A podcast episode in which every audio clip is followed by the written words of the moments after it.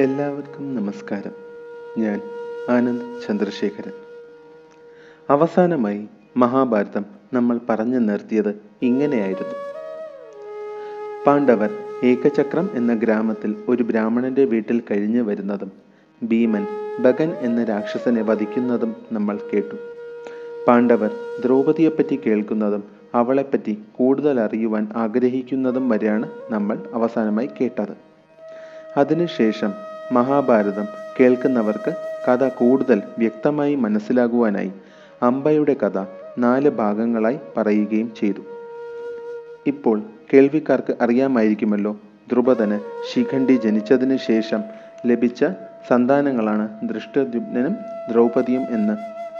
അതെ ശിഖണ്ഡിയും ദൃഷ്ടദ്യുപ്നനും ദ്രൗപദിയും സഹോദരങ്ങളാണ്. നമുക്കിനി മഹാഭാരതം ബാക്കി കേൾക്കാം. പാണ്ഡവർ ഏകചക്രത്തിൽ ബ്രാഹ്മണന്റെ വീട്ടിൽ കഴിഞ്ഞു വരുന്ന സമയത്താണ് ബ്രാഹ്മണന് ഒരു അതിഥി വരുന്നത്.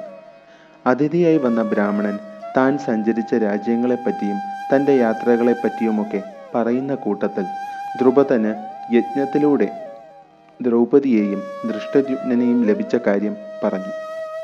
അത് കേട്ട് ആശ്ചര്യപ്പെട്ട് പാണ്ഡവർ ഇത് വിശദീകരിച്ച് പറയുവാനായി ആവശ്യപ്പെട്ടു.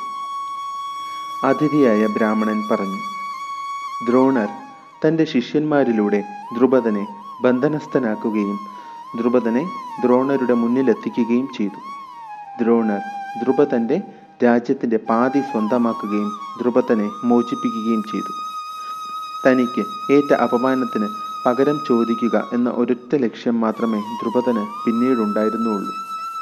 തനിക്ക് പിറന്ന ശിഖണ്ഡിയെക്കൊണ്ട് ദ്രോണരെ വധിക്കുവാൻ കഴിയില്ലെന്ന് മനസ്സിലായ ദ്രുപദൻ യജ്ഞത്തിലൂടെ തന്റെ ലക്ഷ്യം പൂർത്തിയാക്കുവാൻ തീരുമാനിച്ചു.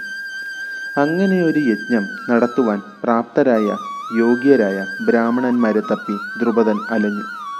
അവസാനം അദ്ദേഹം യജൻ എന്നും ഉപയജൻ എന്നു പേരുള്ള ബ്രാഹ്മണ സഹോദരന്മാരുടെ പക്കലെത്തി.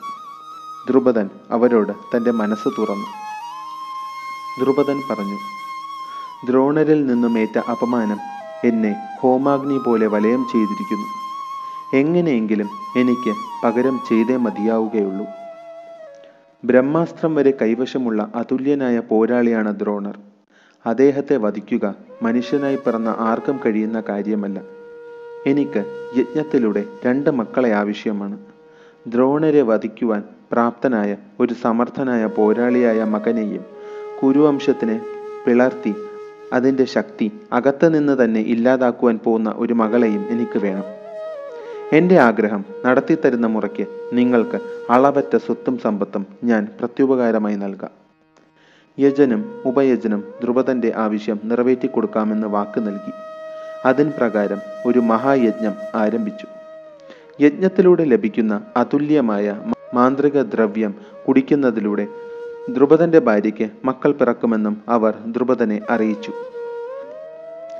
യജ്ഞം അവസാനിക്കാറായപ്പോൾ ലഭിച്ച മാന്ത്രിക ദ്രവ്യം കൈപ്പറ്റുവാനായി ധ്രുപതന്റെ രാജ്ഞിയെ യജനം ഉപയജനം ക്ഷണിച്ചപ്പോൾ രാജ്ഞി പറഞ്ഞു ഇത്രയും മഹത്തായ ദ്രവ്യം ഏറ്റുവാങ്ങുവാനുള്ള വൃത്തി എന്റെ ശരീരത്തിന് ഇപ്പോൾ ഇല്ല.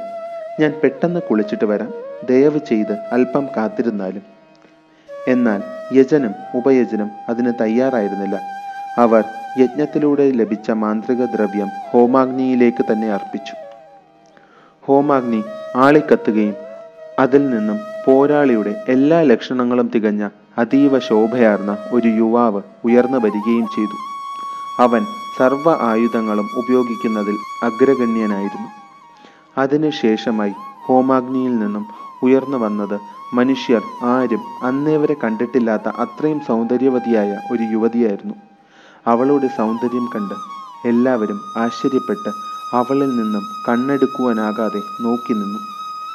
അപ്പോൾ തന്നെ ഒരു അശരീരി കേട്ടു. ഹോമാഗ്നിയിൽ നിന്നും ഉയർന്നു വന്ന ഈ യുവാവ് ദ്രോണരെ കൊല്ലുകയും ധ്രുപദന്റെ നഷ്ടമായ മാനം വീണ്ടെടുത്ത് നൽകുകയും ചെയ്യും. ശ്രീ സൗന്ദര്യത്തിന്റെ അവസാന വാക്കായ ഹോമാഗ്നിയിൽ നിന്നും ഉയർന്നു വന്ന ഈ യുവതി കുരുവംശത്തിന്റെ തകർച്ചയ്ക്ക് കാരണമാവുകയും ചെയ്യും. അവൾ കൗരവരുടെ സമ്പൂർണമായ പതനത്തിനും വഴിയൊരുക്കും. അങ്ങനെ ദ്രുപദന് മൂന്ന് മക്കൾ ആയി. ഭീഷ്മരെ വധിക്കുവാൻ നിയോഗിക്കപ്പെട്ട ശിഖണ്ഡിയും ദ്രോണരെ വധിക്കുവാൻ നിയോഗിക്കപ്പെട്ട ദൃഷ്ടദ്യുപ്നനും പിന്നെ കുരുവംശത്തിന്റെ പതനത്തിന് വഴിയൊരുക്കുവാൻ നിയോഗിക്കപ്പെട്ട ദ്രൗപദിയും തുടർന്ന് യജനം ഉപയജനം അവർക്ക് നാമങ്ങൾ നൽകി.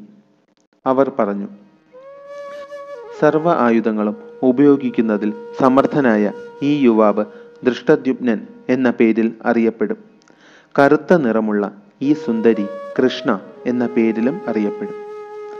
അതിഥിയായ ബ്രാഹ്മണൻ എന്നിട്ട് തുടർന്നു പറഞ്ഞു അവളുടെ കണ്ണുകൾ താമരപ്പൂ പോലെ ആകർഷണീയമായിരുന്നു. അവളുടെ ചുരുണ്ട നീളമേറിയ കാർക്കൂന്തൽ അതിനിഗൂഢമായ കാടിനെ പോലെ വശ്യമായിരുന്നു. അനന്യസാധാരണമായ ആ സൗന്ദര്യം ആരെയും മയക്കുന്നതായിരുന്നു. കൃഷ്ണ ദ്രുപദന്റെ മകൾ എന്ന് അർത്ഥം വരുന്ന രീതിയിൽ ദ്രൗപദി എന്ന പേരിലും അവൾ അറിയപ്പെട്ടു. എല്ലാം കേട്ടിരുന്ന പാണ്ഡവരിലും ആശ്ചര്യവും കൗതുകവും അക്ഷമയും തലപൊക്കി. അത്ര സുന്ദരിയാണോ ദ്രൗപദി? ആരെയും മയക്കുന്ന ആ സൗന്ദര്യ ദേവതയെ ഒന്ന് കാണുവാനെങ്കിലും കഴിഞ്ഞിരുന്നെങ്കിൽ അതിന് എന്തായിരിക്കും ഒരു വഴി? കുന്തി തന്റെ മക്കളുടെ പെരുമാറ്റത്തിലെ വ്യത്യാസം ശ്രദ്ധിച്ചു. മക്കളുടെ മനസ്സ് വായിച്ച കുന്തി യുധിഷ്ഠിരനോട് പറഞ്ഞു നമ്മൾ ഈ ബ്രാഹ്മണന്റെ ഗൃഹത്തിൽ കുറെ നാളുകളായി വസിക്കുകയല്ലേ? ഒരിടത്തും കൂടുതൽ നേരം തങ്ങുന്നത് ഉത്തമമല്ല.